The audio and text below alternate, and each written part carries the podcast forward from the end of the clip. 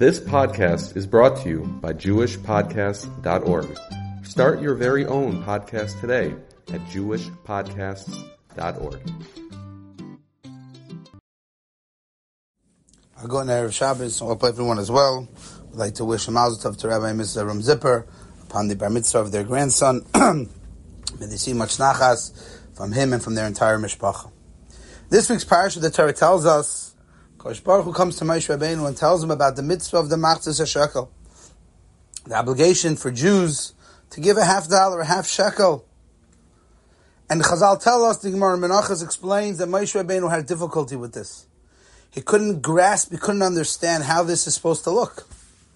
And Hashem showed Moshe Rabbeinu, actually Chazal tell us that Hashem took a matbeah shel Hashem took a, a coin on fire from under the Kisei HaKavod, he shows it to Moshe Rabbeinu. He says, here, Moshe Rabbeinu, this is the Machzah Shekel that I want you to teach and to educate the Jewish people to give annually.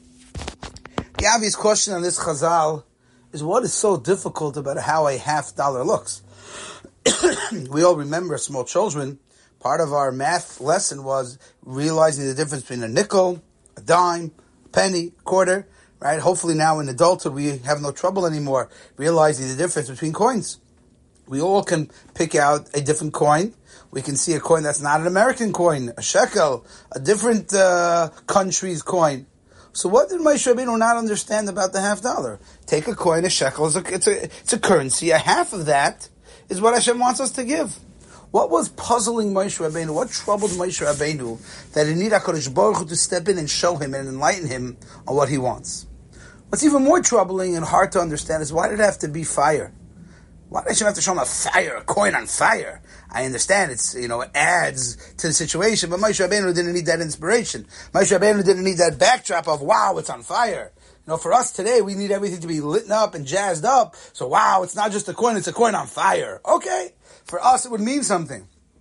But for Moshe Rabbeinu, he doesn't need that. He doesn't need it to be on fire. Why does it have to be on fire? And furthermore, why do you have to take it from under the Kisei HaKavod? Strange place to keep money. Keep money under the Kisei HaKavod. I know today people do a lot of business under the table. I understand. That's money under the table. But why does that Kodesh Baruch Hu need to keep this special coin, this Machzah Shekel, tucked away under his Kisei HaKavod? So I believe the answer is a very important lesson for Moshe Rabbeinu and of course for us as a Jewish people as well. And Moshe Sternbuch explains what is the message of the fire. And Moshe Sternbuch explains that fire is a very unique thing. Fire on one hand can be so amazingly useful. Fire can be so productive. Fire can be used to cook, to heat a house. Fire can be used to give you light. Fire can be one of the most essential and productive things that we have in this world. On the other hand, fire can be the most dangerous the most uh, hurt, harmful, the most uh, painful experience is a fire. People can chas v'shalom lose their life, lose their valuables, you lose their property. Fires can be a terrible, terrible thing. So what is fire? Is it good or is it bad? The answer explains what Moshe Sternbuch is. It depends how it's used. It could be fantastic. And of course, unfortunately, it could be terrible as well. It's not anything. It's all how you use it. Now we can understand what Moshe Rabbeinu was so troubled by. Moshe Rabbeinu comes to HaKadosh Baruch and HaKadosh Baruch Hu says, Moshe Rabbeinu, I have a plan for how to give kapar for the Jewish people after the story of the Egel. Many Meforshim learned that the Machzah Shekel, like it says in the Pasuk, the Chaper al it was there to give them atonement from the Egel. So Moshe Rabbeinu was excited, great, what's going to give them atonement for the Chet Egel? Hashem says, let them give money. Moshe Rabbeinu says to himself, HaKadosh Baruch I don't understand. How did they get in the Egel in the first place? We'll learn in the beginning of Parsh and Sefer Dvarim, Dizahav. They had too much money. They had too much money. They had all this gold and silver that they took with them out of Yamsuf. It was too much money. It was too much. Because they had all this money, that's why they were more than happy to throw it in to create an Egel. Moshe says to Baruch Hu, this sin came about for money. You're going to fix it with money. It doesn't make any sense. The mistake, the flaw, was money. Too much of it. And now what? You're going to instead give more money? Hashem says to Moshe Rabbeinu, you don't understand, it's like fire. It's not, not intrinsically bad. Money is not intrinsically bad. Money is not the root of all evil. It's all how you use it. If you take money and you use it for an Egel, it's terrible. But when you take money and you donate half a shekel to the base of Mikdash, You give the money to buy korbanos, you give the money to build a base of Mikdash, then money's a great thing. What Moshe Rabbeinu couldn't understand was, how could something that caused the sin then be used to fix the sin? The answer is because Hashem was telling Moshe Rabbeinu, nothing is really intrinsically bad. It's all how you use it. When it's used for good, it's fantastic. Unfortunately, when it's used for negative, it can be terrible. And that's the Machzas HaShekel. The Machzas HaShekel is the Torah's way of telling us money is not bad. Money is all how you use it. Money is a nisayon, a very, very powerful nisayon. It could be used for good, and unfortunately, it could be used for the wrong things. And the Jewish people themselves experienced both sides of this nisayon. When we were Mitzrayim, we were slaves, we were poor, we experienced poverty. Then we left Mitzrayim, Kriyas Yamsuf, we experienced wealth. And we were tested on both fronts. We were tested. How will we manage? How will we survive poverty? And then again, we were tested. How are we going to survive living a wealthy lifestyle? So the lesson that Moshe Rabbeinu is teaching all of us is that everything in life is not good or bad. Everything in life needs to be balanced. There has to be a healthy balance. Nothing is intrinsically bad, nothing is intrinsically good. It's all how it's used. Everything can be used for great, and everything it can be used for potential great things, and unfortunately, things can be used for horrible things. For Havdil, an example, the internet, technology. Many people yell and scream how terrible technology is. Yes, if used for the wrong things, it can be terrible. But when it's used for the right things, when you take something like the internet and you send shiurim, you send Torah out, people are learning Torah all over the globe at all hours of the at all hours of the day. That is not a great thing. Everything is how you use it. It's not intrinsically anything. It's all what you do with it and how you use it. We spoke in the shul this past Shabbos about the silent lashon hara of chats and emails. But you know how beautiful it is when you see a chat full up with people saying Tehillim at all hours of the day for Klal Yisrael, for soldiers, for Chayalim? That's using technology in the most beautiful way. Yes, unfortunately, chats can be used for spreading Lashon Hara. Yes. But they can also be used to be filling up, to do chesed, to notify people about tsaris, to get people to say Tehillim, to ask people to do chesed. Nothing is intrinsically good or bad. It's all how we use it. If we decide to take this and make it holy, it becomes holy. If we decide to take our money and give it to holiness, now the money becomes holy. That's what the Torah says. It's shekel hakodesh. It becomes holy. That dollar that I got from my boss becomes holy when I give it away to tzedakah. It's all how we do it and what we do with it. And we find a similar idea later on in the Parsha. When the Jewish people do the terrible sin of the Chet Egel. What is the biggest claim that they have, that, that Hashem has on them? Hashem says, Ki am You stubborn Jews. You're stubborn. You were told not to and you didn't listen, you're stubborn. It sounds like Hashem is more upset about our stubbornness than he is about the Avera that we did. And many before Hashem learn like that. Hashem is upset because we're such stubborn Jews. Why are you so stubborn? You were told not to do it and you didn't listen. Yes, that was our flaw. But many Hashem point out the stubbornness of Yisrael can be a beautiful bracha as well. Yes, we're stubborn and we're bad and we sometimes don't listen to our leaders and we don't listen to HaKadosh Baruch we don't listen to the Torah, and that's our flaw. But sometimes our stubbornness is what kept us alive throughout so many generations of Klal Yisrael. The fact that we were tormented, the fact that we were pushed down, the fact that we were killed, the fact that we were shmatted, we were told we're not allowed to Torah and we fought it all. The stubbornness of Klal Yisrael is why we are still here today. Because we are a stubborn nation.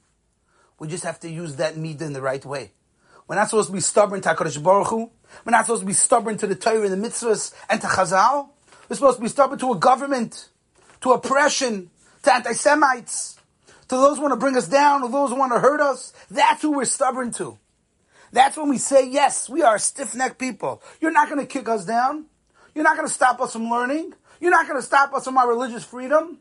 That's when being an Am That's when being stubborn is very helpful. And it's almost amazing to look at the where we are today in Jewish in, in, in contrast, in retrospective of Jewish history. Look what we've been through as a nation.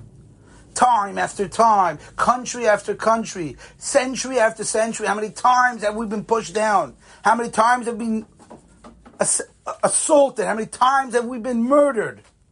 And we're here. Am Yisrael Chai. We are still here today. That's because we're Kshe We don't roll over and play dead. We stand for what we believe. We don't get pushed around. How many Jews were told every Friday, you're not going to have a job next week? And we stood and we took it. We said, okay, I'm not working on Shabbos. We stood our ground. We were stubborn. That is how the Jewish nation survived till today and including today. And that's how we will survive in Mitzvah Hashem until Mashiach comes, with our stubbornness. So the Torah is reminding us in this week's parasha that everything that we have in this world can be used for terrible, 100%. But it can be used for amazing things. Every dollar, every penny, money can be used for great things. Tzedakah, aniyim, chesed, Torah, money is amazing. Unfortunately, when it's used for the wrong things, it's terrible. It's damaging.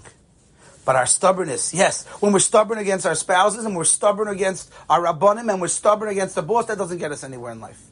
That's am if that's the punishment of the Chet But we're stubborn for what we believe in. I'm not going to budge. I'm not going to change. I'm not going to give in to society. I'm not going to give in to those who want me to do not like Hashem. That's when stubborn is an amazing midah. And that's what Klal Yisrael stands for.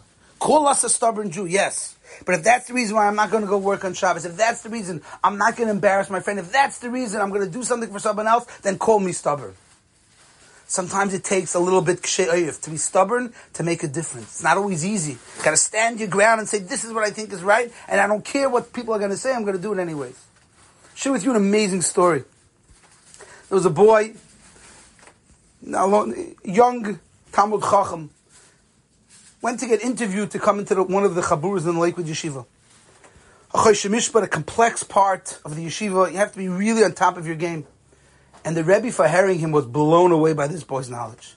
This boy was unbelievably knowledgeable for, for a fellow so young. He was so clear, so understanding of all of the complex issues of Choshen Mishpat, which is not easy for anyone. And the Rebbe was just blown away by his knowledge, his clarity. He said, how did you, how did you get to this point? tells, I'll tell you a story what happened when I was much younger.